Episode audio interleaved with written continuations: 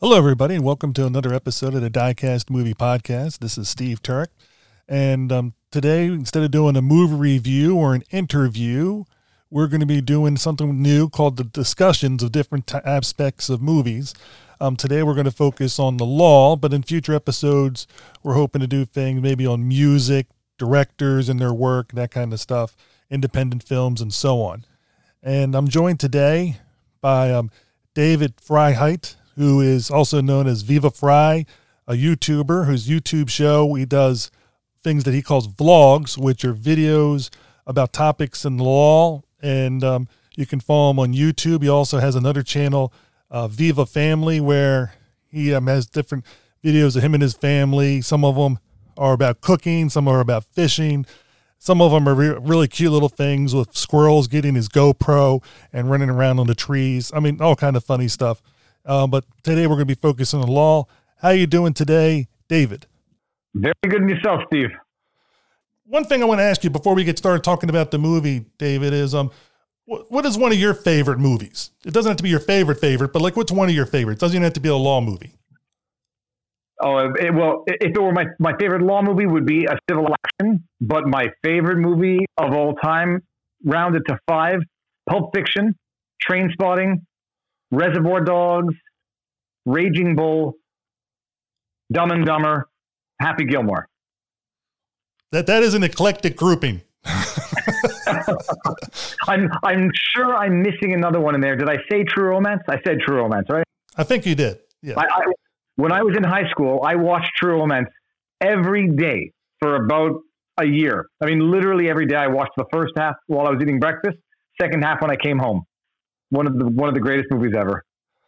I know. I, I, the thing is, is that's what I like about. Um, I don't know if you've ever listened to our podcast, but we roll a different die to decide the genres because there's so many different movies out there, and obviously, like from your picks, um, you have a diverse interest in different um, groups also, and I think that's the fun, one fun thing about movies. You get a chance for a couple hours to let go of reality and go into a different world, fantasy. Sometimes the movies we're watching are very realistic and talking about topical things, but not most of them, thankfully, are things you can just unwind with or enjoy, like Dumb and Dumber.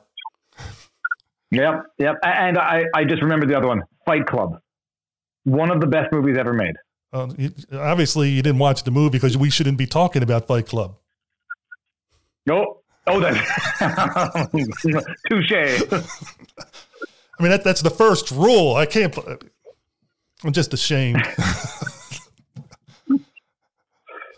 But one just before we get started into the other movies, also one thing I found interesting in life, a lot of movies with lawyers depict the defense attorney as the hero, and I think the most the the, the best one most people think about is To Kill a Mockingbird with Gregory Peck, Atticus, Atticus Finch. I don't know if you've ever seen that, but when AFI did their top 100 characters that were considered like the like the, the, the best characters like for good, he was number one hero characters he was the number one male hero.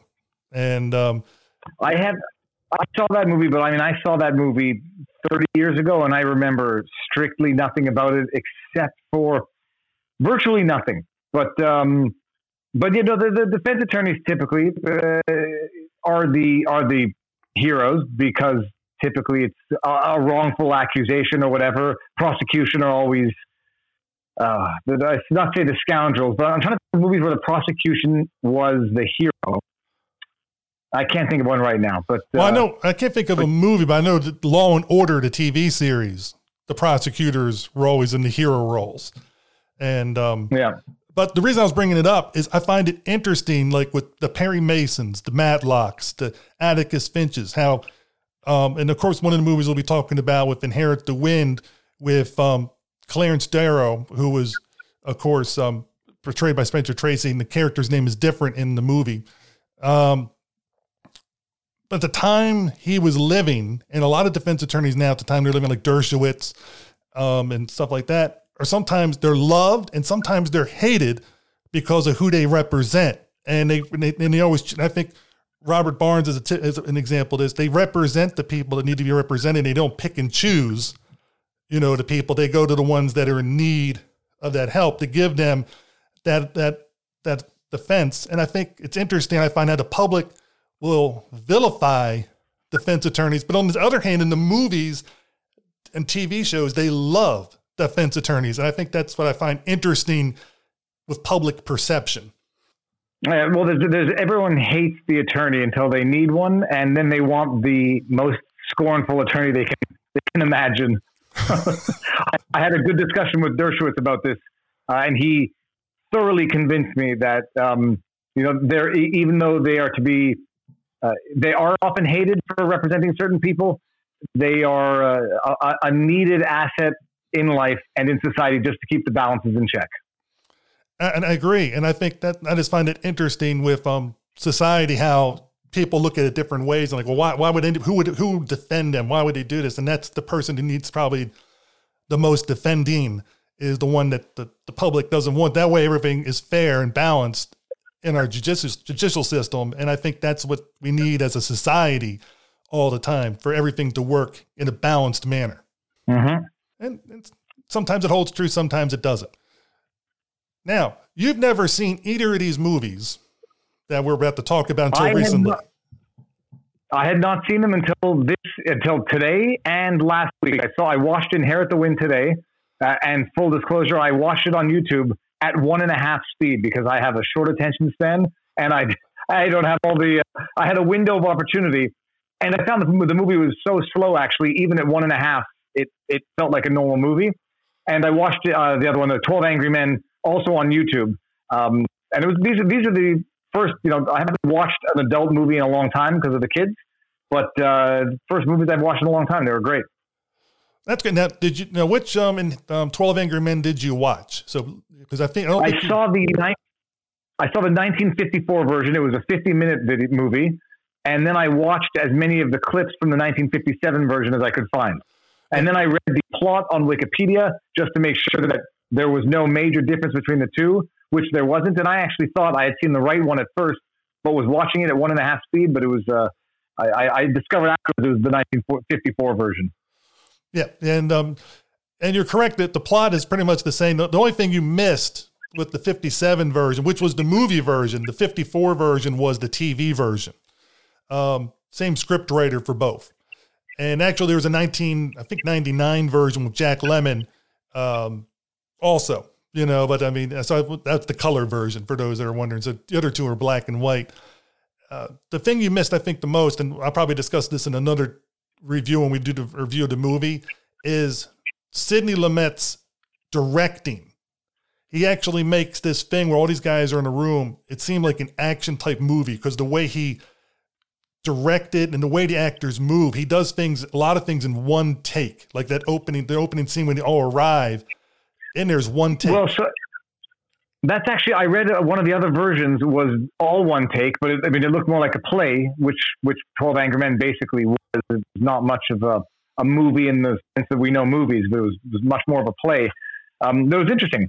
I, and by the way, I should tell you, Robert just texted me, and he's not going to be able to make it, and I'm going to have to. I, ho- I hope nothing serious has happened, but it's just going to be you and me, so we can get to the uh, we can get to the meat of the videos, the meat of the movies. Okay, so obviously you enjoyed the movie um, 12 angry men or the, the 54 version and the other ones. The things i wanted to bring up with it i think from a lawyer perspective is um, in looking at it in law because obviously you're not usually in the jury room. Uh, well so full disclosure i'm a civil uh, litigator in quebec and we abolished civil matters tried by jury decades ago. So we do have criminal matters that are tried by jury but I never, I've never dealt with a jury in my life. Um, but I mean, that being said, you know, I've, I've had experience in law and I've discussed with people who, with Robert at length about jury trial. I'll tell you the, the interesting thing that I, that I noticed about 12 Angry Men is that my, my first reaction, and it was a reaction that a lot of people had, is that what they raised in that movie was actually in law not reasonable doubt, but what we would call unreasonable doubt or any doubt whatsoever. Because you know, the, the plot itself and the explanations raised for how it could have been uh, in law, as far as I'm concerned and as far as I understand, would not be considered to be reasonable doubt. And if they were to be considered reasonable doubt, you'd never convict anybody ever because, you know, the, the plot in 12 Angry Men that it's a stabbing of a father, kid is suspected, eyewitnesses, one across the street. Uh, there was one neighbor who heard him say, I'm going to kill you. The son bought the weapon, but says it fell out of his pocket, and lo and behold, his father was stabbed with the exact same type of knife. Uh, you know, the, the, the, doubt that the lone jury member raised from the beginning seemed uh, to stretch the realm of credibility in my legal assessment. I under, I appreciate everything about the movie and what they're trying to get at in terms of uh, in terms of a, uh, a plot, a story, a point.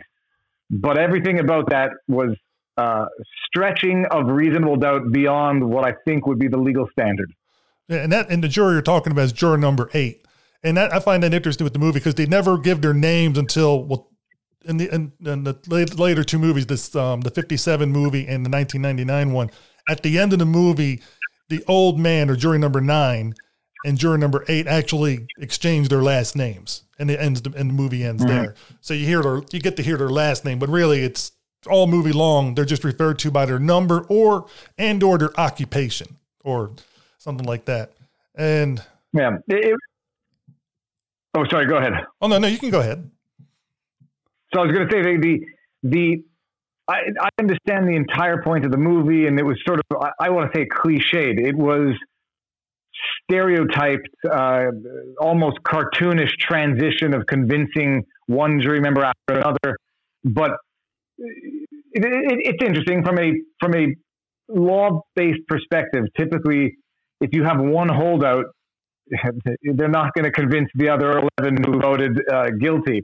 And the way in which it, it, they transitioned was cliched the way you would expect it to be in a cartoonish type movie. And the reason for the lone holdout of the uh, who was who was who was you know thinking he was guilty was because he had something of a troubled relationship with his own son. I mean, it was all uh, you know cliche type stuff. Maybe now, maybe it was original at the time, but that's the way I was looking at it now. It's it was the, the reasonable doubt was not a reasonable doubt. It was any doubt, which is not the legal standard and the, the cliched reason for why the one holdout who you know crumbled at the end and said not guilty was because he had a bad relationship with his son and this was his way of getting back at him i mean it was interesting but it's uh, I, what i would like to know is how the movie was received at the time which is not something everyone can ever know now especially not not somebody who wasn't even born at the time well in 19 um, the 54 version the tv version was received very well and um and, and it did extremely well and that's why they did the movie version the movie version did not succeed in the box office at the time it came out but it has okay. grown in its reputation and is considered i think if i remember correctly rotten tomatoes has it as an 89% currently you know or, or the last time i looked so it, it's considered one of the better movies of its type and i think it's because the acting in the, the 57 version you have henry fonda lee j cobb a lot of these people are named. I'm not sure because you're younger than I am. Um, that you're not going to be as familiar with. And well, I know, I know Peter Fonda. I think that's Henry Fonda was Peter Fonda's dad. Correct. Okay. So I don't know. I don't know the dad. I know. I know Peter Fonda from uh, Easy Rider, and what else was he in? I think I only know him from Easy Rider. Actually, he was in Ghost Rider too. He played the devil. Okay, I don't. Okay, I don't think I don't think I saw that one. well, I was trying to get to somewhat current for you, know, like something more like the last like 20, 30 years, um, and that kind of thing. But see, I was weird when I saw these well, movies. I was eight or nine years old when I saw these movies on TV. How old, how old are you now? Are you you've got to be 15 years older than me? So 56. I'm 52.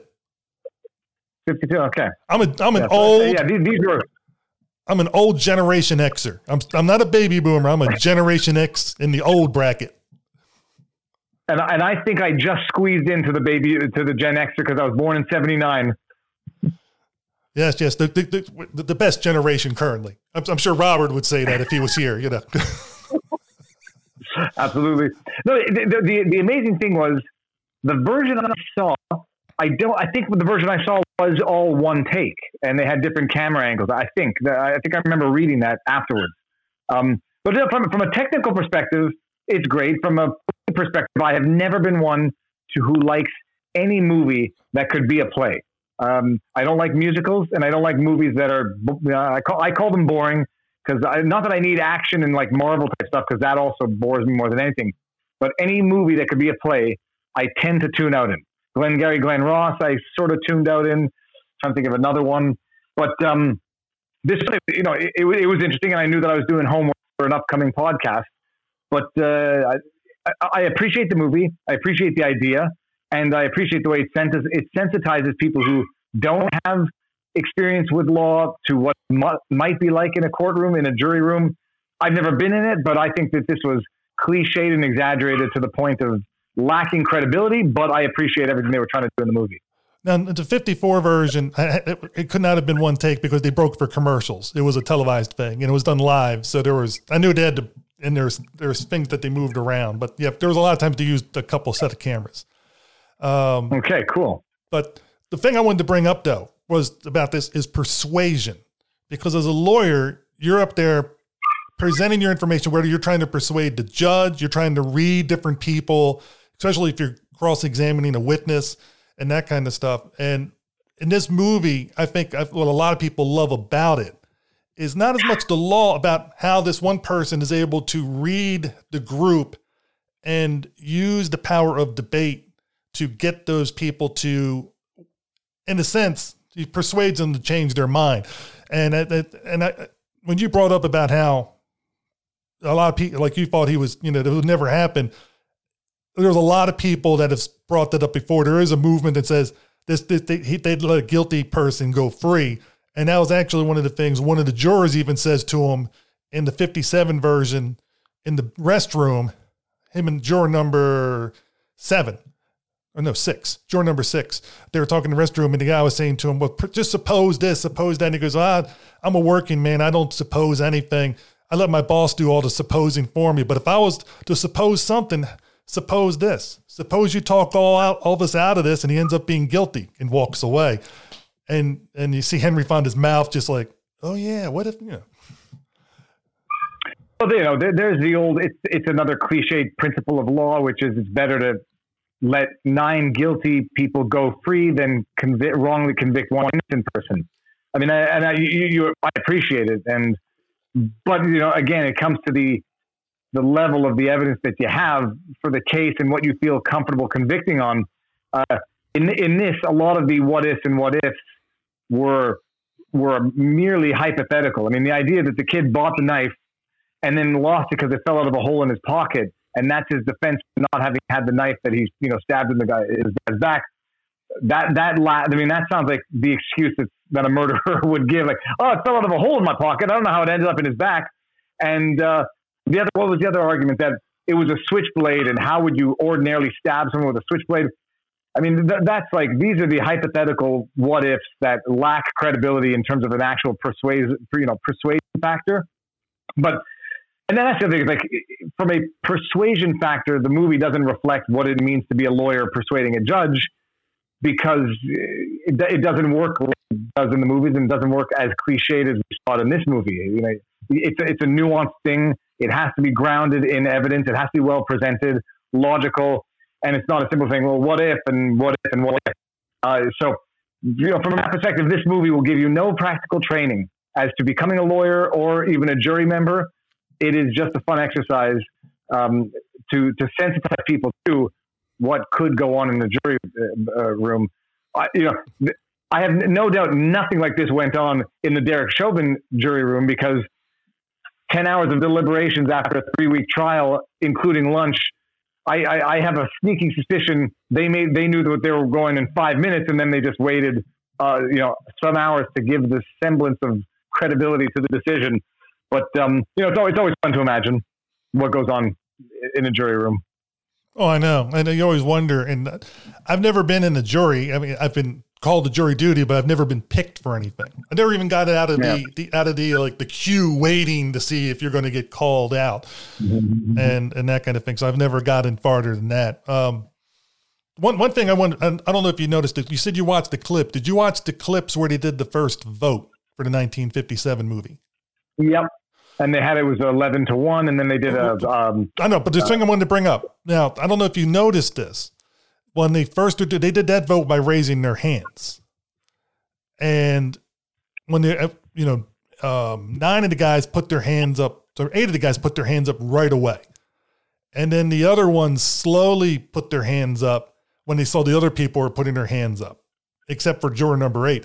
And I wondered, I've always wondered, like, if it would have been a closed ballot, you know, secret ballot, you know, would there have been more than just one holdout from that beginning? Because it seemed like a like the like three of them just did not throw their hands up right away. They kind of eased it up.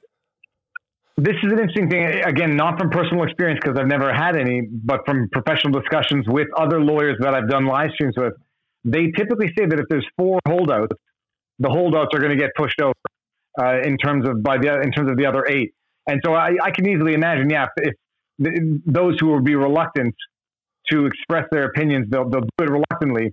But uh, over time, if there's if it's eight to four, nine to three, from what I understand, the nine to three end up convincing the other three, uh, and uh, you know, it, it, takes one angry man to actually defy the other eleven. But I don't, you know, I, I I don't know that I've ever, I can't think of a case that I've heard where there was one holdout who either convinced the other eleven or was the one holdout for a hung jury. But I'm sure it, I'm sure the hung jury part has to have happened somewhere. But well, the reason I was, don't want to be that one person the reason I was bringing it up was not because of that aspect that you brought up was that the peer pressure aspect. Like looking, what I'm trying to say is that the movie, if you take away and look at it as an as an idea with debate and everything, but there's also the peer pressure where oh everybody else is voting this way, I also will vote this way. You know, with those three, you know, because it's like you you give in to the group. I'm not talking about like taking out the context of guilt or innocence. I'm just talking about overall in that scope.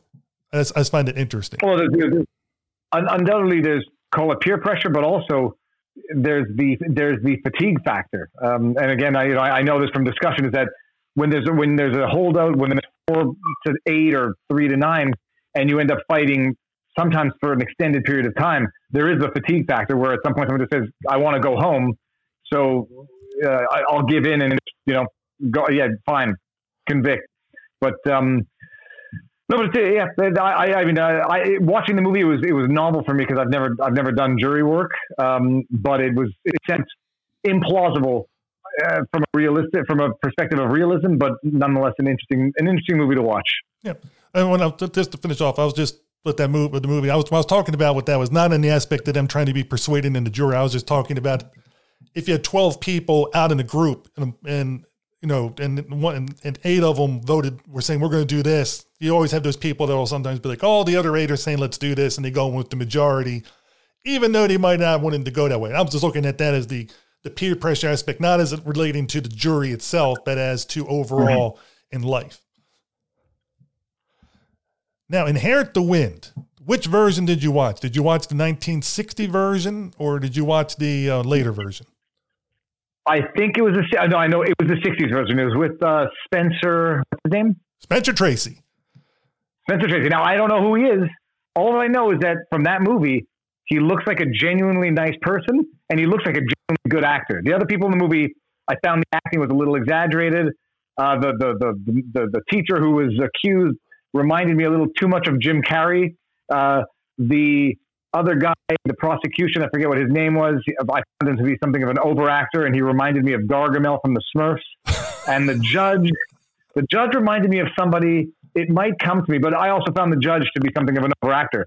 Spencer Tracy was great, and uh, no, the, the, movie was great. This was an interesting movie because I'm watching this movie now, knowing the current uh, discussion about the attack on religion, and you can see it you know, started this movie was 1960.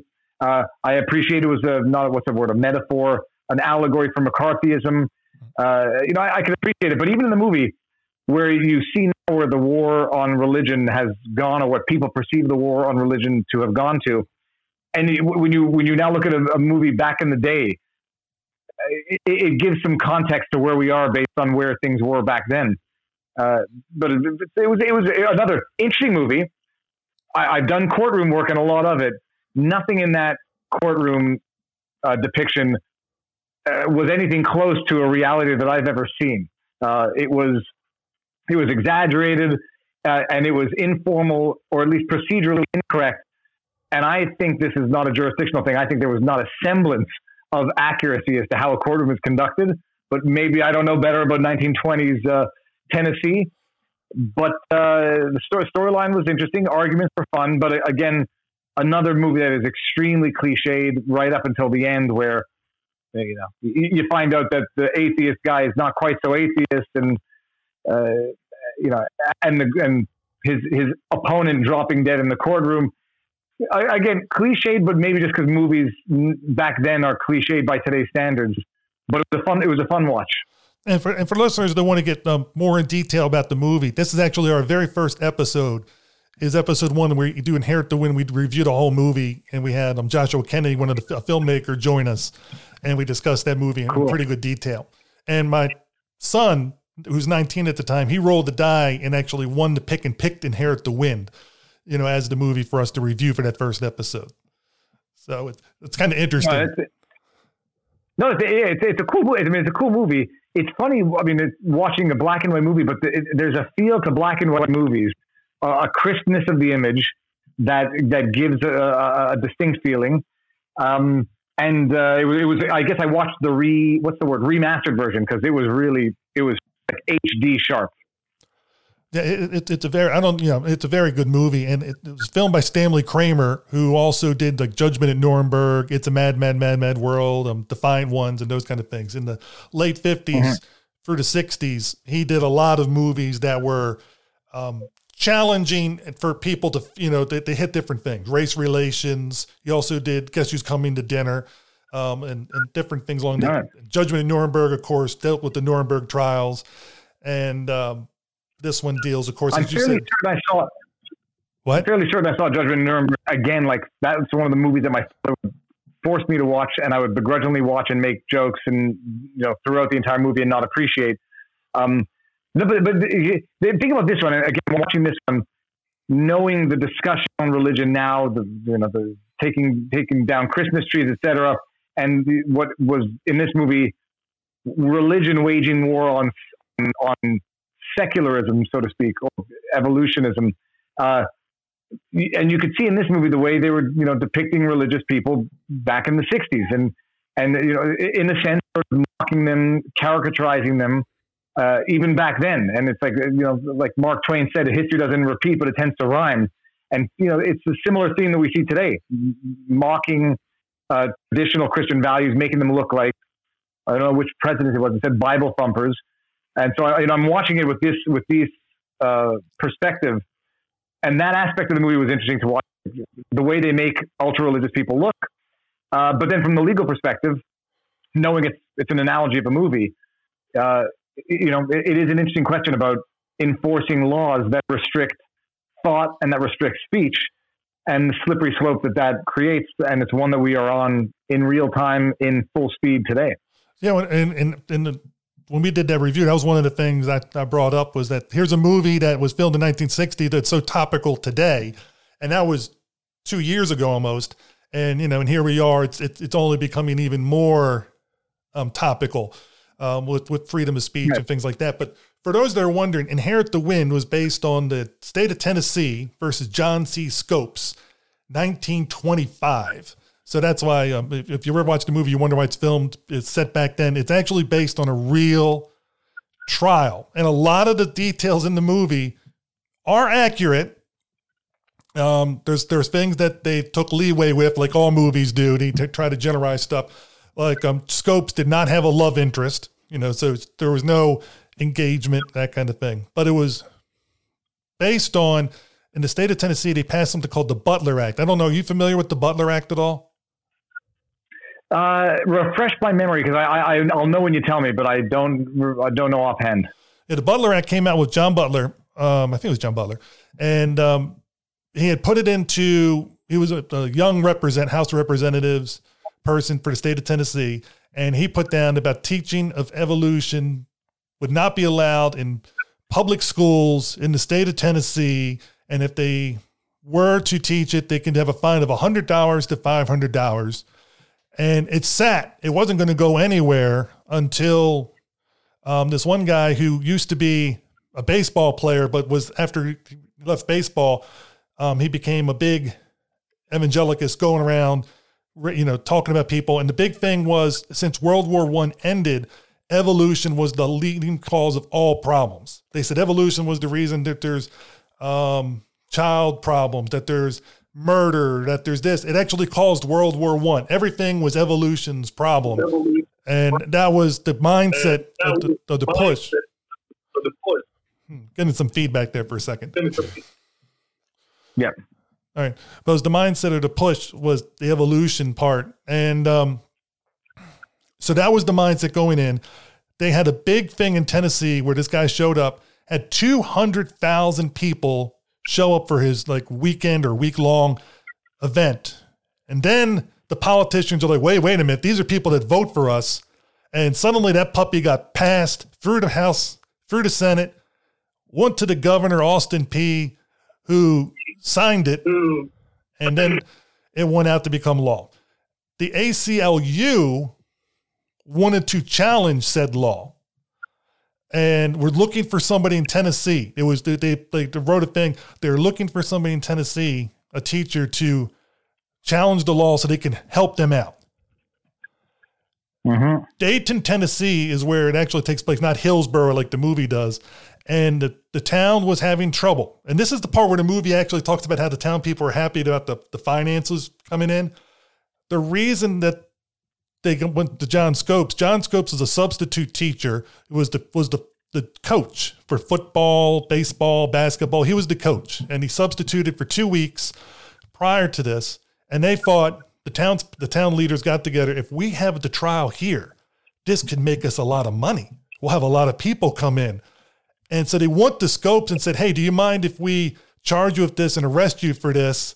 And he's like, Sure, whatever. And then it went back to playing tennis. And that's so they actually had his permission. Well, that's interesting. No, that's interesting. I mean, th- th- that aspect of the movie where they're they're talking about the money that this trial can bring and the, the business.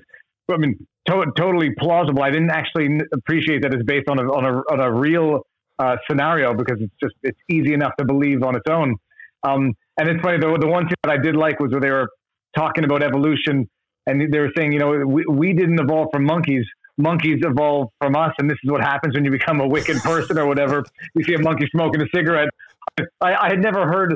I had never even had that thought before. I mean, obviously, I never even had that thought as a joke, and it's quite a funny joke to think of. Uh, to, to, to claim that you believe in evolution, but you call it devolution or de- devolution. Yep. Uh, no, it was, that was it was that was a, a, a, good a good image and a good joke to retain. Um, but what else? I mean, what else was in that movie?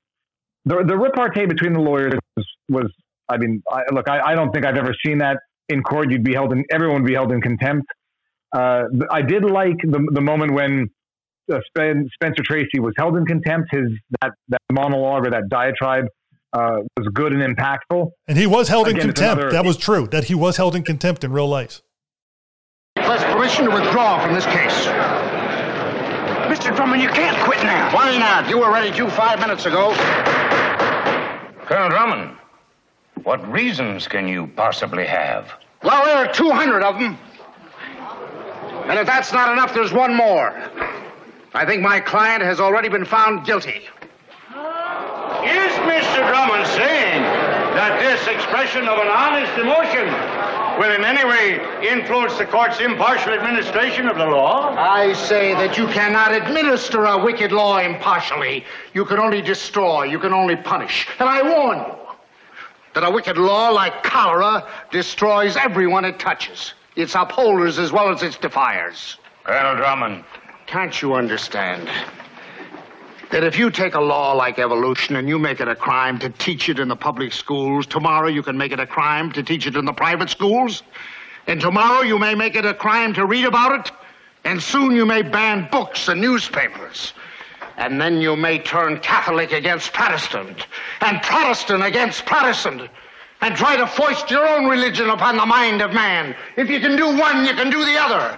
Because fanaticism and ignorance is forever busy and needs feeding. And soon, Your Honor, with banners flying and with drums beating, we'll be marching backward, backward, through the glorious ages of that 16th century when bigots burned the man who dared bring enlightenment and intelligence to the human mind. I hope counsel does not mean to imply that this court is bigoted. Well, Your Honor has the right to hope. I have the right to do more than that. You have the power to do more than that. And I exercise that power. Colonel Drummond, I order you to show cause tomorrow morning at 10 o'clock why you should not be held in contempt of this court. And in the meanwhile, I order that you be held in custody of the bailiff. Bail is fixed at $2,000. That's interesting. That's, that's, that's, I, I, I didn't realize that there's so many parallels of the actual trial. It, I'm not so shocked that a lawyer is held in contempt. It happens, you know, it, typically it, it happens not for righteous reasons. It happens for uh, deceitful reasons. But uh, no, it, was it was it was a good monologue. It's, uh, you know everyone appreciates the message of the movie. The acting was fun, um, and uh, I'm trying. There was another scene that I did particularly like. Uh, um, oh, we well, uh, the the out, yeah, the the outdoor prayer scene was, was an interesting scene, but again, it's I just think it's it's cheap shots to make religious people always look like the fanatics and and and, and the lunatics. Uh, and I guess they were doing it as much then as people do it today. Well, I try to look at it when nowadays and taking religion out of the picture is you have a lot of fanaticism going on with different things in society on on on all different sides where people are always rallying to say this is the way it should be. And they're not listening to other people other points of view and trying to get to a, a fair assessment what's going on. They're like they're closed minded and the Donna Anderson character who played the love interest was a prime example of that because her father was the preacher and he was the one doing all this stuff. And he kept saying and she was the one saying to um the Scopes character to at the at, you know during the thing like oh it, it's the law you should follow the law just do what the law says this is what it says you shouldn't be doing this just just don't do this trial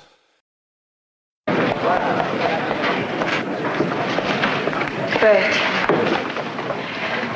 Bert, you've got to call the whole thing off now. Who are you, young lady? This is Rachel Brown. We're engaged. Brown? Reverend Brown's daughter? Don't you see what's happening, Bert? They're using you as a weapon against your own people. What you think or believe isn't the point anymore. You're helping something bad. Oh, now, young lady, it's not as simple as all that. Good or bad, black or white, day or night. Do you know that at the top of the world, the twilight is six months long? Bert and I don't live on top of the world. We live in Hillsboro. And when the sun goes down, it's dark. And why do you have to come here to make it different? I didn't come here to make Hillsboro different. I came here to defend his right to be different, and that's the point. How about it, boy? I don't know what the point is anymore. I tried to open the kids' minds. They're kids. I tried to give them knowledge they could use. They're using it. There's a stranglehold on me. You're learning, Cates. Disillusionment is what little heroes are made of. Where do I finish? Dead with a paper medal on my chest, Bert Cates, world's biggest chump. He died fighting. Well, let's face it. To him, I'm a headline. To you, I'm a cause. And to yourself? All right, let's face it. Now, you chose to get into this by yourself. You didn't get into it because of his headline or because of my cause or maybe even because of their kids. You got into it because of yourself, because of something you believed in for yourself. I didn't believe it would happen this way. It can get worse. Those people are in a lean and hungry mood. They look at me as if I was a murderer. in a way you are. You know, you, you kill one of their fairy tale notions and they'll bring down the wrath of God, Brady, and the state legislature on you every time. You make a joke out of everything. Young lady, I know what Bert is going through. It's the loneliest feeling in the world. It's like walking down an empty street listening to your own footsteps. But all you have to do is to knock on any door and say, if you'll let me in, I'll live the way you want me to live, and I'll think the way you want me to think. And all the blinds will go up and all the doors will open, and you'll never be lonely ever again. Now it's up to you, Kate. You just say the word and we'll change the plea. And that is, of course, if you honestly believe that the law is right and you're wrong. Now, if that's the case, just tell me, and I'll pack my bag and go back to Chicago where it's a nice, cool hundred in the shade. Bert, I've gone to my father's church every Sunday as long as I can remember. This is where I live. This is where my children will be born. What kind of a life could we have? Well, what kind of life could we have if I gave up now? Your father's kind? Hallelujah, and ignorance, here we come? Rach, what goes on in this town is not necessarily the Christian religion every place else either.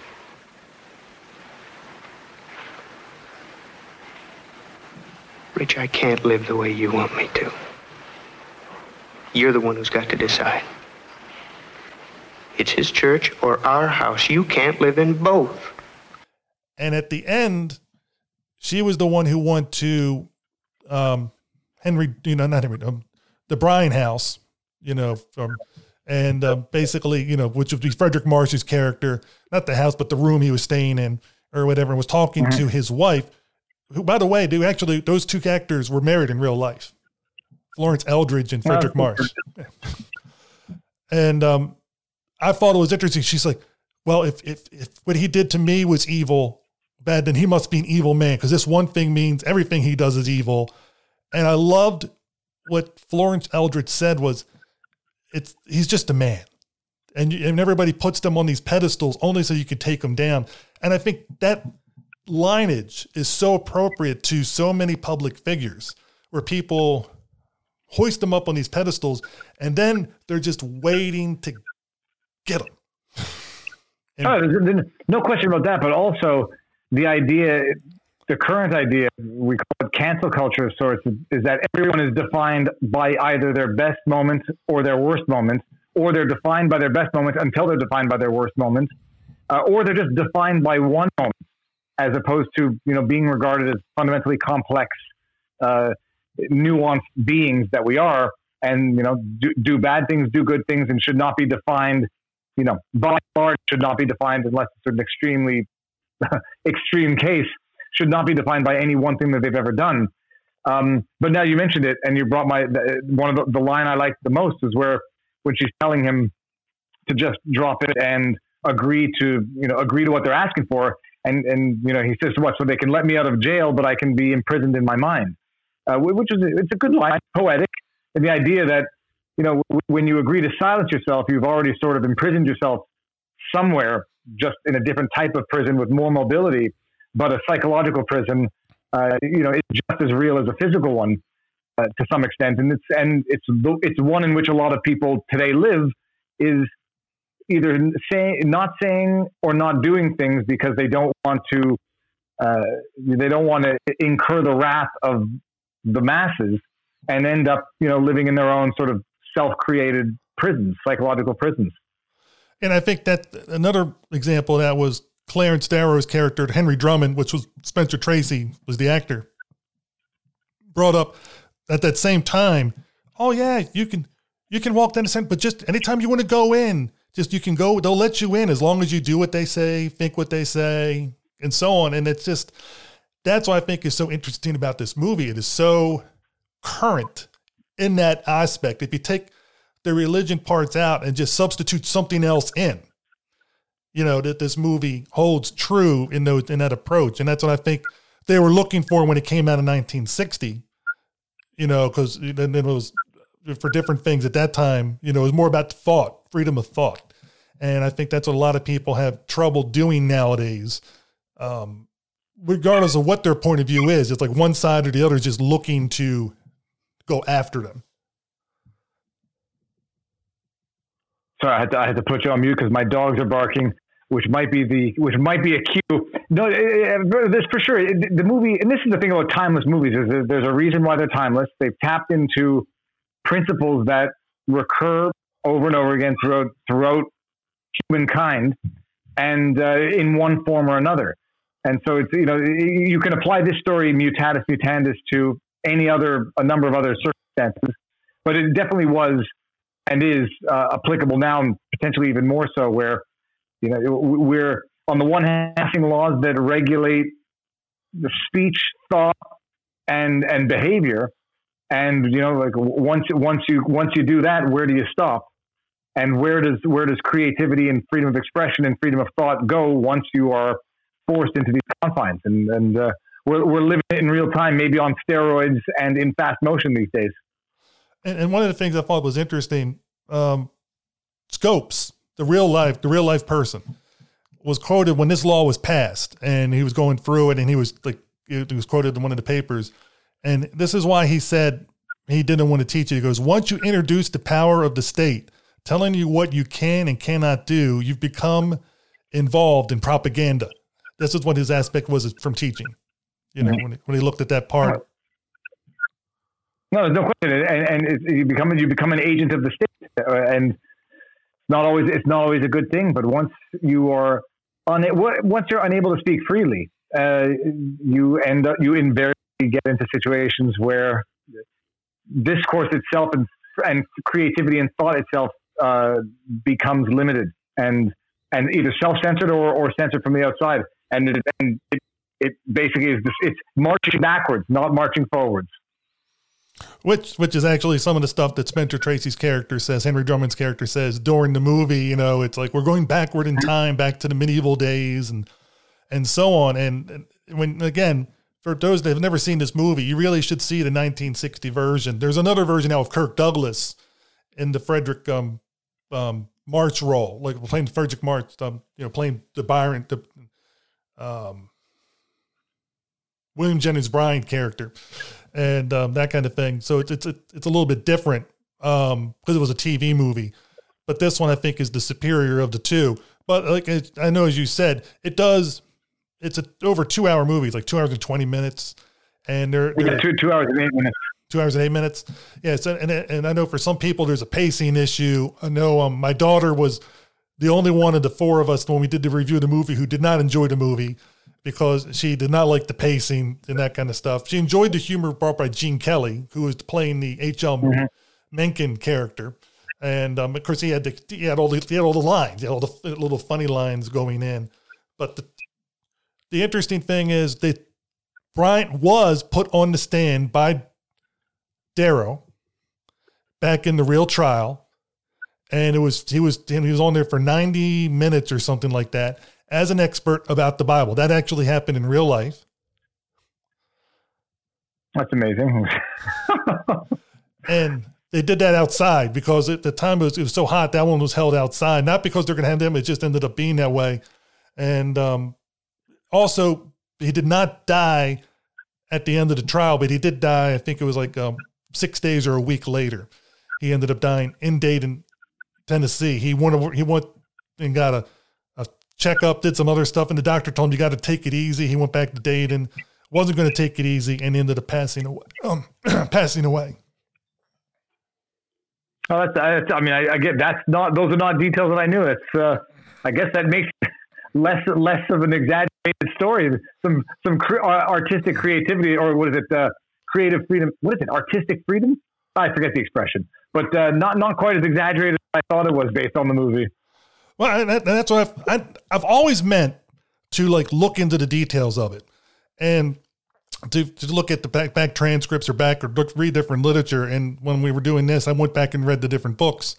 And um, H.L. Mencken, who's the character that Gene Kelly was playing in the movie, he covered it for the Baltimore Sun. Of course, I live in Maryland, so Baltimore and um, he was the one who coined the term Bible Belt. That was never used until after he did it, and um, and things like that. And for those that want to like read the stuff that he wrote back then, it is collected in a book called A Religious Orgy in Tennessee, and it's all of his articles that he put out, you know, for the Sun and everything about the trial. And uh, in real life, he actually left the trial on Friday, and the trial ended on a Monday. Also. Darrow did not want once he found that they weren't going to let his witnesses, he changed.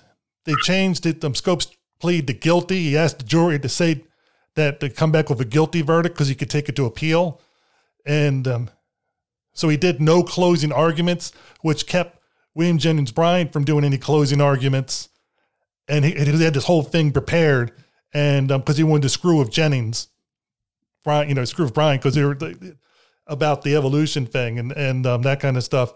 And it, it, when it went to appeal, it got thrown out. It got no, sorry, it got appealed because of a technicality because the judge assigned a fine of hundred dollars, and in Tennessee law at the time, the judge could not assign any fine greater than fifty dollars. And um, it was, of course, since the jury did not assign the hundred dollars and he did, they, you know, dismissed the case, dismissed the fine, and they said they weren't going to do any more with this bizarre case. So it never ever got appealed. And the law on not teaching evolution did not get taken out, I think, until 1967.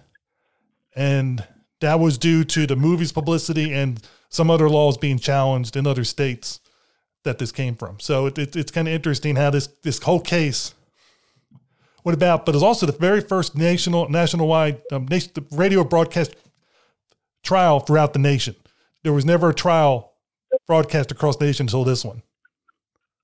That's a, that, see that's a, not knowing that I thought it was I thought it was exaggerated to the point of lacking credibility to have a live broadcast from the uh, from the trial and have the the announcer you know the, the radio guy uh, uh, describing what was happening and then going live to the courtroom but uh, that's, that's, that's, I didn't realize it was quite that historically accurate. Well, actually, the, the thing that was wrong with it, they only had him come for the last day. They did the whole trial on radio. that's fascinating. That's very cool. Yeah. So, but that's thought it was interesting when you compare those two and um, it, with the historical aspect. But real quick, one thing I wanted to bring up to you with this, I always find this interesting with this analogy, and again, going back to current times, um, evolution, nineteen early nineteen hundreds, in you know was considered the evil of everything. That was, was causing all the problems in the world. 1930s, movies. So they came out the Hays Code because movies were causing all the juvenile delinquency and all the evils of the world. 1950s, comic books, because Fredric Wertham came out, Seduction of the Innocents and comic books was causing all the evils of children in the world. And of course, rock and roll was in that same time period. Those are causing the evils. And then you go, you know, every time now it's video games, you know, and of course, for a while it was hard rock, Dungeons and Dragons, whatever. Just fill in the blank. Every time there's always something put in as this is what's causing all the evils of the world. And you can always leave it blank. And it's, it, it, it's I just find it how history keeps repeating itself. They just keep plugging, well, it can't be this, it must be this. And to me, the simple answer is it's not that. Those people that are predisposed to go to those issues are going to find something and they might say, oh, it was this or that. But it was, I just find it interesting how history keeps repeating itself. I don't know if you noticed that or not. Well, no, I didn't notice it, but I mean, I've noticed the tendency, and now certainly people are running around saying social media is the evil that's going to cause everyone psychological damage, uh, self harm and all these things. But yeah, there's there's no question. People are either predisposed to see the evils of the time, or there are in fact evils that, that evolve, uh, you know, that evolve as much as evolution. And so it's it's no longer. Uh, some are exaggerated, some are less exaggerated. But yeah, no, there's no, there's no question that uh, there will always be something that will fill the evil of the time. And it, it is interesting to, to note what it was at any particular point in time and those are just a few. But I'm just I just find it funny how, uh, to me, it comes down to a lot about personal responsibility. If you have children, raising them, you know, people saying, "Oh, they're all well." You can control some, especially when they're younger. You can control their access to a lot of these things. When they get to be teenagers, it gets to be a little more nuanced. But if you did, if you built that good foundation, you know, then they're less likely to go in those certain paths. So, well, a good foundation and a good foundation and open dialogue, and as much as possible with your parents is uh, is the, is the, the healthiest thing out there. And on that note, Steve, I, I, I, hear uh, people in the house now. I may have to run upstairs to tend to the children, but um, it's, it's fantastic. I mean, it's, it's, thank you not only for inviting me, but thank you for giving me a good excuse and a good opportunity to watch two movies that I can safely say I would have never watched in my entire life but for the fact that I had a good reason to do it. Oh, you're welcome. And thank you for joining me, David. And um, hopefully next time, if we can do this, we can get Robert to join in with us and um, get more of, um, um, it'd be interesting to see if Robert agrees with you with those same points of view. Yeah, well, they, uh, different, uh, uh, extra perspectives from intelligent people are always good.